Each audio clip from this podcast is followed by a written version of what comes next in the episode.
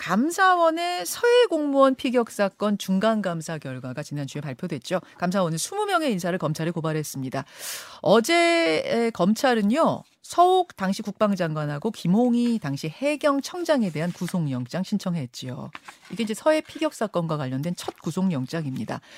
관련해서 국민의힘은 문재인 전 대통령의 3시간 진실을 밝혀라. 이런 입장인데요. 오늘 국민의힘이 제기하는 의혹을 좀 자세히 들어보겠습니다. 국민의힘 인터뷰만 오늘 준비가 돼 있기 때문에 반대 측의 반론은 제가 질문으로 소화하면서 이렇게 인터뷰 진행하지요. 국회 법사위 위원입니다. 국민의힘 조수진 의원 나오셨어요. 어서 오십시오. 네, 안녕하세요. 아, 뉴스쇼 첫 출연인 거 아세요? 예. 알고 있습니다. 그래서 오늘 스튜디오까지 이렇게 직접. 예. 고맙습니다. 이왕이면 출연을 해야 잘하셨어요. 네. 잘하셨어요. 어제 법사위 국감장에서 굉장히 주요한 이슈가 이 서해 공무원 피격 사건. 어, 그제죠. 그제. 네. 예.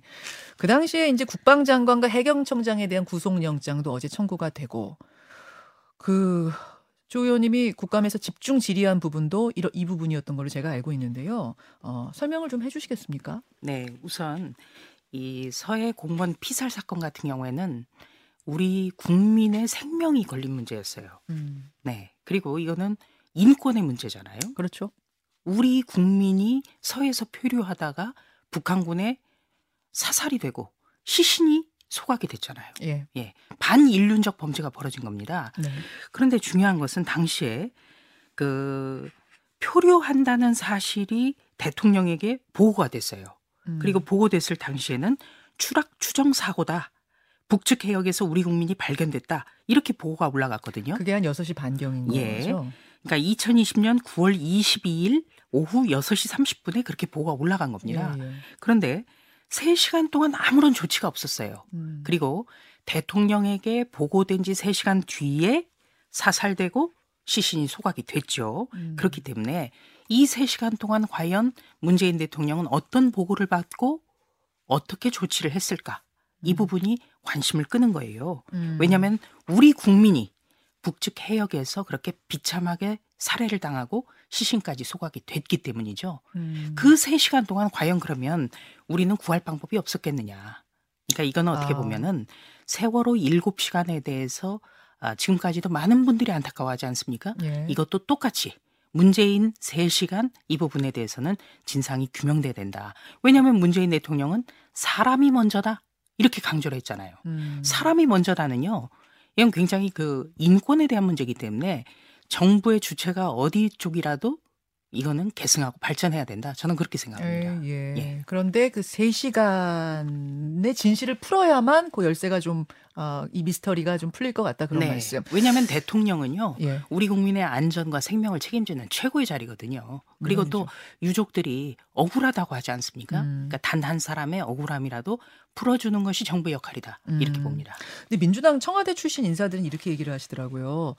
첩보라는 게 조각조각 하나씩 들어오는 거기 때문에 무슨 CCTV 영상 들여다보듯이 정확하게 파악할 수가 없다. 그래서 그걸 이제 상황 파악을 막 하고 있는 동안에 그분이 이제 피살된 거다. 어떻게 생각하세요? 음, 그거는 이제 더불어민주당이나 아, 문재인 대통령 측에서 나오는 것이죠. 네. 그렇지만 우리는 이제 의혹이라는 것, 합리적 의심이라는 것, 이거를 제기를 하고 음. 또 억울하다는 부분에 대해서는 그 부분이 소명이 돼야 미스터리가 풀리죠. 음. 예, 그렇기 때문에 이 부분에 대해서는 조사가 필요하고 그리고 우리 군 같은 경우에도 어떤 그 감청이라든지 내용을 공개하라는 게 아니에요. 음. 충분히 그 정확한 어떤 판단 결과가 있었을 겁니다. 음. 그렇다면은 오히려 더불어민주당에 묻고 싶어요. 2020년 9월 22일 날 오후 3시 30분에 예. 생존 사실을 특수정보로 감지를 했습니다. 예. 그리고 3시간 뒤에 추락 추정 사고로 우리 국민이 북측 해역에서 발견됐다고 보고가 되잖아요. 예. 대통령에게. 그러면 그것도 그냥 그저 그런 첩보가 보고가 된 건가요? 아니지 않습니까? 어. 예. 알겠습니다. 지금 국민의힘에서 뭐 여러 가지를 취재하고 정보를 가지고 예상하시기에는 추정하시기에는 그 3시간 동안 그럼 무슨 일이 벌어졌을 걸로 보세요? 청와대에서 혹은 뭐 안보 라인에서. 글쎄요, 저희가 어떤 정보는 없고요. 음. 그동안 나왔던 것에 어떻게 보면은 합리적 의심을 제기하는 쪽이죠, 우리는. 음, 네. 문재인 전 대통령에 대한 수사까지도 필요하다고 보십니까? 이게 검찰 수사라든지 이런 거는 차후의 문제고요. 지금 우리 국민이 북측 해역에서 사살당하고 시신이 훼손됐는데 문재인 대통령과 청와대에서는 3시간 동안 방치가 됐지 않습니까? 음. 이건 반인륜적 범죄를 방치한 거란 말이에요. 그렇기 때문에 이 유족은 억울하다고 하고 있고 예. 많은 분들이 의아하다고 했으면은 음. 거기에 대해서 감사원이 서면 조사에 응하라고 요청을 했지 않습니까? 예, 예. 그런데 대단히 무례한 짓이라고 반발을 했잖아요. 예. 이거는 검찰 수사는 그 뒤에 문제죠. 어. 그렇다면 서면 조사에 응해서 예. 그때의 어떤 이렇게 할 수밖에 없었다는 것을 말씀을 해주셔야죠. 음. 감사원의 감사원의 서면 조사라는 거는 전두환 전 대통령도 했지 않습니까? 음. 네. 그러니까 감사원 그러면은- 서면 조사 이미 좀 끝난 이야기라 검찰로 이제 넘어간 상황에서도 또 조사 요청이 있으면 이번에 좀 응하셔라 그런 요청일까요? 어떤 조사에 대해서든 응해야 된다고 봅니다. 왜냐하면 단 한 사람의 억울함이라도 풀어줘야 되잖아요. 아. 그리고 문재인 대통령이 뭐라고 했습니까? 그 야당 대표 시절부터 그런 얘기를 했죠. 어, 대통령이라도 어떤 특권에 감춰서는 안 된다. 그리고 음. 물러난 뒤에는 모든 특권을 내려놓고 조사에 당당히 임해야 된다. 그렇다면은 이거는 다른 사람에게만 적용되는 것인가? 또 내로남불 논란이에요. 어, 네. 알겠습니다. 예. 알겠습니다. 검찰에서 하여튼 이 뭐 서면 조사든 뭐든 조사 요청이 있으면 좀 응하셨으면 좋겠다라는 국민의힘의 입장. 왜냐하면 전직 대통령이 성역은 아니지 않습니까? 예, 예. 어제 그 어, 구속영장이 청구된 당시 국방장관하고 당시 해경청장 이분들은 관련 첩보를 무단 삭제한 거 아니냐 이제 이 혐의로 지금 어, 구속영장이 청구가 된 거죠. 네. 의원님, 제가 조금 궁금한 건 계속해서 그쪽 당사자들이 얘기하는 거는 원본은 삭제를 하고 싶어도 할 수가 없다 이렇게 얘기하고 감사원이나 검찰에서는 삭제를 했다고 얘기하고 이게 지금 사실관계가 어, 어떻게 되는 건가요? 우선 사실관계를 좀 지켜봐야 될 것 같습니다. 우선 지금 양갈래가 되고 있죠. 자, 아, 유족들이 억울하고 이거는 이상하다고 해서 검찰에 수사 의뢰도 했어요. 그리고 감사원에도 조사를 의뢰를 했습니다. 예, 예. 그러니까 감사원 조사와 검찰 수사가 양대 축으로 벌어지는 거예요. 음. 네. 그리고 아, 구속영장을 청구한다는 건 뭐죠? 도주라든지 증거인멸에 우려가 있을 때는 영장 청구가 되는 그렇죠. 겁니다. 예. 이런 경우에는 어떻게 보면은 어, 증거인멸에 우려가 있다고 판단이 됐겠죠. 어, 네. 지금까지 나온 정황 같은 경우에는 예. 지금 아, 감사원 감사 결과라든지 음. 언론 보도를 종합하면 이렇게 돼 있어요. 그 이 씨가 서해 공무원 이 씨가 피살된 씨? 다음 날 네. 국방장관이 군 첩보 관련 보고서 60건을 삭제하라고 지시를 했다는 겁니다. 음. 근데 그 내용이 굉장히 그 자세해요. 그러니까 한밤중에 사람을 불러서 삭제하라고 했다라든가 이런 거는 지원해서 어떻게 만들 수 없는 거란 말이에요. 음. 네, 통상적으로.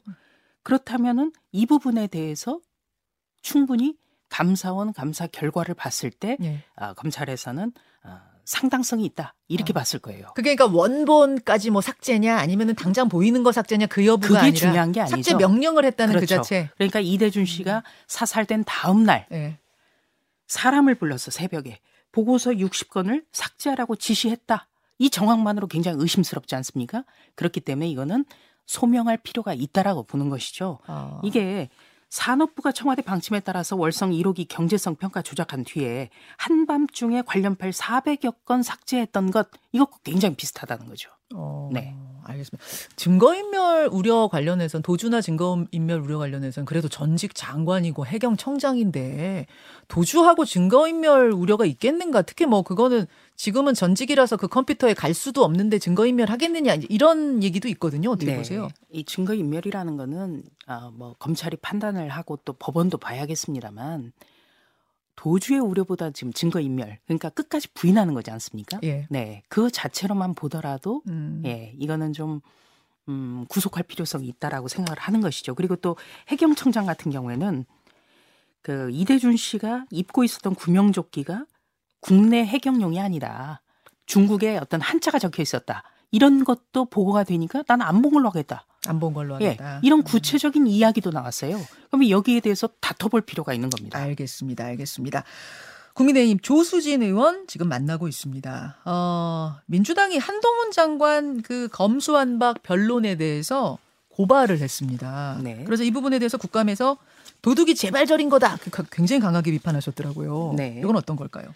이게 법정에서의 공개 진술을 가지고 고소나 고발을 하는 것도 처음 있는 일이에요. 음. 네. 지금 이번에 국정감사에서도 피감기관장에게 공통적으로 그 문제를 물어보고 있는데요. 헌법재판소 측에서도 사무처장이 변호사인데 그런 일 처음 봤다는 겁니다. 아, 아예 처음이래요? 네. 어. 그러니까 가령 이런 거죠. 네. 어떤 강력 사건에 대해서 검사가 법정에서 이 사람은 정말 죄질이 불량하고 예. 네. 반인륜적 범죄를 저질렀다라고 하는 겁니다. 그럼 그거에 대해서 명예훼손이라고 음. 고소 고발을 한다고 생각해 보세요. 음. 이거는 말이 안 되는 것이죠. 음. 그리고 그 한동훈 법무부 장관은 편드는 게 아니에요. 한동훈 법무부 장관이 헌재 공개 변론에서 뭐라고 했습니까? 박홍근 더불어민주당 원내대표의 발언을 그대로 인용한 거예요. 음. 문재인 전 대통령과 이재명 더불어민주당 대표를 끝까지 지키기 위해서 검수완박이 필요하다. 그 말을 그대로 인용한 거예요. 그럼 누가 누구를 명예훼손했다는 아, 거죠? 그런 의미에서 도둑이 재발절인 거다. 그렇습니다. 그런 표현 쓰죠. 아니 한동훈 장관 얘기가 나왔으니 말인데, 어 한동훈 장관 뭐 정치하실 겁니까? 출마하실 겁니까? 이 질문이 나왔죠 국감장에서. 네. 그랬더니 한동훈 장관이 지금까지는 그런 생각 없다. 이렇게 말한 게 또 되게 화제가 됐어요. 조수진 의원 보시기에는 저 한동훈 장관 정치할 것 같습니까? 출마할 것 같습니까? 음, 정치는 생물인데요. 가령 개인적으로는 어, 총선 즈음에는 좀 한번 나서줬으면 좋겠다라는 생각이 들어요. 아 나서 줬으면 좋겠다. 네. 왜냐하면 총선에서는 어떤 큰 바람을 일으킬 수 있는 사람 필요해요. 어, 네. 그렇다면은 상대적으로 젊고 유능하고 음. 그리고 우리가 가지고 있는 어떤 그 상식, 공정 이런 가치를 담고 있는 사람 어. 이런 분이 어떻게 보면은 진두지휘 하는 게 맞지 않습니까? 아 진두지휘까지. 아니 그러니까 상징이라는 거죠. 선거는 어. 누군가의 상징이에요. 그러니까 어. 작년 6.11 예. 우리 전당대회 때는 정권 교체를 위한 어떤 신선한 젊은 바람 이게 음. 필요했기 때문에 이준석 대표 체제가 선택이 된 거예요. 아. 그렇다면 우리는 총선에서 좀 더 더불어민주당보다 유능하면서도 또 젊고 상대적으로 젊고 음. 또 어떤 새로운 인물 음. 이런 거에 대한 욕구가 분명히 있을 겁니다. 그거는 국민들이 더 크시죠. 아. 그리고 지난 2006년에 법무부 장관 했던 강금실 전 장관이 예. 열린우리당의 서울시장 후보였지 않습니까? 예, 예. 아마 그때 노무현 대통령도 비슷한 생각하지 않았을까요? 저 그때 출입 기자였거든요. 아, 그러셨, 네. 그러셨군요. 그러면 그때 노무현 대통령이 강금실 장관 바라보던 그 느낌으로 지금 윤석열 대통령이 한동훈 장관 바라볼 수 있다. 총선 무렵에. 그는 이제 윤석열 대통령이라기보다 우리 당에서 예, 당에서. 예, 당에서 아마 요청할 수 있지 않을까 그런 생각도 듭니다. 한동훈 장관 이건 이제 지금 했으면 예. 좋겠다란 바람이시고 진짜 할까? 그거는 이제 본인의 선택이라든지 여러 가지 환경에 달려 있죠. 그리고 예. 어떤 대통령의 의중도 있어야 되는데요. 우리가 지금 가장 국회에서 힘든 거는 정권 교체는 됐지만 국회에서는 여전히 야당입니다. 그렇죠. 네. 예. 그리고 이 윤석열 정부가 성공하기 위해서는 여당이 탄탄하게 뒷받침이 돼야 돼요. 음, 음. 그렇다면 그 뒷받침은 국회에서의 의석수로 뒷받침이 돼야 되고요. 음. 국회에서 제1당이 되기 위해서는 서울과 서울을 비롯한 수도권에서 승리를 해야 수도권이죠. 됩니다. 수도권이죠. 예. 그렇죠. 수도권을 파고들기 위한 예. 그런 어떤 신선한 바람이 우리는 반드시 필요한 것이죠. 그것이 한동훈이 될 수 있다라는 게 개인적 의견이십니다. 어, 그렇죠. 여러 사람이 그러니까 정말 많은 예. 분들이 정말 좋은 분들이 영입이 돼야겠습니다만 예. 그 중에서도 어, 한동훈 전 장관도 생각해 볼 수 있는 카드다. 음. 그런 의미에서 많은 분들이 아마 음. 다양한 의견을 내놓는 것 아. 같습니다. 당장 이제 당의 눈앞에 관심은 전당대회잖아요. 전당대회인데 네. 유승민 전 의원이 여론조사에서 계속 두각을 나타내고 있습니다. 가능성 어떻게 보세요? 글쎄요, 여론조사라는 게 저는 참고는 되지만 음. 요즘에 김어준 씨 같은 분도 여론조사 기관 만들었잖아요. 그래서 예. 아주 무분별한 여론조사도 지금 횡행하고 있고 그래서 어. 이거를 어디까지 믿어야 될지도 모르겠습니다만 어. 중요한 것은요. 국민의힘의 구성원이라면 국민의힘의 지향하는 가치 그리고 음. 윤석열 대통령의 성공과 뒷받침에 대해서 확고한 신념이 있어야 돼요. 쓴소리를 통해서 어, 뒷받침할 수는 없는 거예요. 쓴소리도 이게 약이 되는 쓴소리가 있고요. 예. 지금 유승민 전 대표나 이준석 전 당대표 이분들 보면 좀 걱정이 되는 게 음. 어, 어떻게 보면은 이재명 대표가 할 일을 그 두 분이 하고 있기 때문에 문제가 되는 아, 거예요. 그게 무슨 말씀이세요? 그러니까- 저격하는 느낌이 드세요? 아니 네. 이거는 어떤 애정을 가지고 정말 이렇게 하면 좋겠다라는 고언이라고 받아들이기는 어렵죠. 아. 그래서 문제입니다. 하하. 예. 그러니까 당에 소속된 사람은 그거를 잘 생각해야 돼요. 음. 지금 유승민 전 대표나 이준석 전 대표를 우리 당 사람이라고 생각하는 분이 얼마나 있을까요? 아, 그게 당 저는 큰? 문제라고 생각합니다. 어, 예. 아, 김재원 전 최고위원인가요? 어제 유승민 대표를 전 대표를 일- 일컬어서 뭐 늙은 이준석 이렇게 표현을 하셔서 어제 좀 화제가 됐었는데 조수진 의원도 그럼 비슷하게 보시는 거예요? 글쎄요, 저는 뭐 그렇게 음, 늙은 이준석 이런 표현에 동의는 하지 않지만 음. 그러니까 이 건강한 쓴소리가 돼야지. 음. 아 그리고 조언이라고 하는 거는 대안도 마련이 돼야 되거든요. 음. 예. 그런데 뭐 어, 이재명 대표보다 더 어떻게 보면 인신공격적인 그런 발언을 쏟아내는 사람이 어. 과연 당인으로서 평가를 받을 수 있을까? 그거는 당원과 그리고 상식을 가진 국민이라면 아주 신중하게 생각하실 거라고 저는 믿습니다. 음, 아까 수도권 민심 중요하다고 하셨는데요. 수도권 중도 민심. 근데 사실은 이준석 대표 전 대표나 뭐 유승민 전 의원 같은 경우에 그 중도 민심, 수도권 민심을 잡는데 굉장히 큰 역할을 해 왔던 거 아닌가요? 실제로 이번에도 만약 나서게 된다면 유승민 전 의원이 중도층에 어필할 수 있다. 이런 또 계산도 가능할 것 같은데. 글쎄요, 이제 그 이른바 개혁 보수라는 구호가 아, 굉장히 매력적으로 들리는 분들도 분명히 있을 거예요. 음. 그런데 내용상으로 네. 무엇이 개혁 보수냐라는 데에서는 의문점이 있죠. 뭐 전당대회는 누구나 참여를 할 수가 있습니다만 예. 그 부분에 대해서는 본인이 아, 음. 내용을 설명하고 선택을 받으셔야 될 것 같습니다. 음, 알겠습니다. 어제 안민석 민주당 의원이 출연하셨어요. 네. 근데 그 대통령 퇴진 집회에 나간 김용민 의원 나는 지지한다 하시면서 국감 끝나고 본인도 거기 갈 건데 국민의힘 의원들도 함께 가서 국민 목소리를 좀 듣자 어제 제안하셨거든요. 혹시 답하신다면? 저는 안민석 의원이나 김용민 의원이 말하는 국민이 어떤 국민인지 모르겠어요. 어. 네. 그분들이 과연 상식을 가진 국민들일까? 네. 음. 뭐 국민의 목소리를 경청하는 건 대단히 중요합니다만 이게 과연 윤석열 대통령이 지금 취임한 이후에 명백한 불법이 있습니까? 음. 아니지 않습니까? 지금 어떻게 보면은 적응기죠. 그동안의 어떤 국정을 아, 경험하면서 어떤 국민의 기대치만큼 못 미쳤기 때문에 비판은 받았기 받을 수 있습니다만 음. 명백한 불법이라든지 음. 어떤 뭐 그런 게 없는데도 불구하고 퇴진을 얘기하고 탄핵을 얘기하고 이런 거는 대선 불복이다. 어. 그렇기 때문에 더불어민주당 내부에서도 이거는 심하다. 동의하지 않는다고 하지 않습니까? 어. 네. 더불어민주당 내부에서도 비판이 크다는 점, 이 점을 좀 강조를 드립니다. 일단 같이 가자는 제안은 거절. 아니 그거는 그거는 뭐 주장은 얼마든지 할 수 있습니다만 예, 예. 더불어민주당도 동의를 안 하는데 국민의힘이 아, 어떻게 동의를 아, 하겠어요? 분들도 같이 안 그리고 가는데. 중요한 것은요. 네.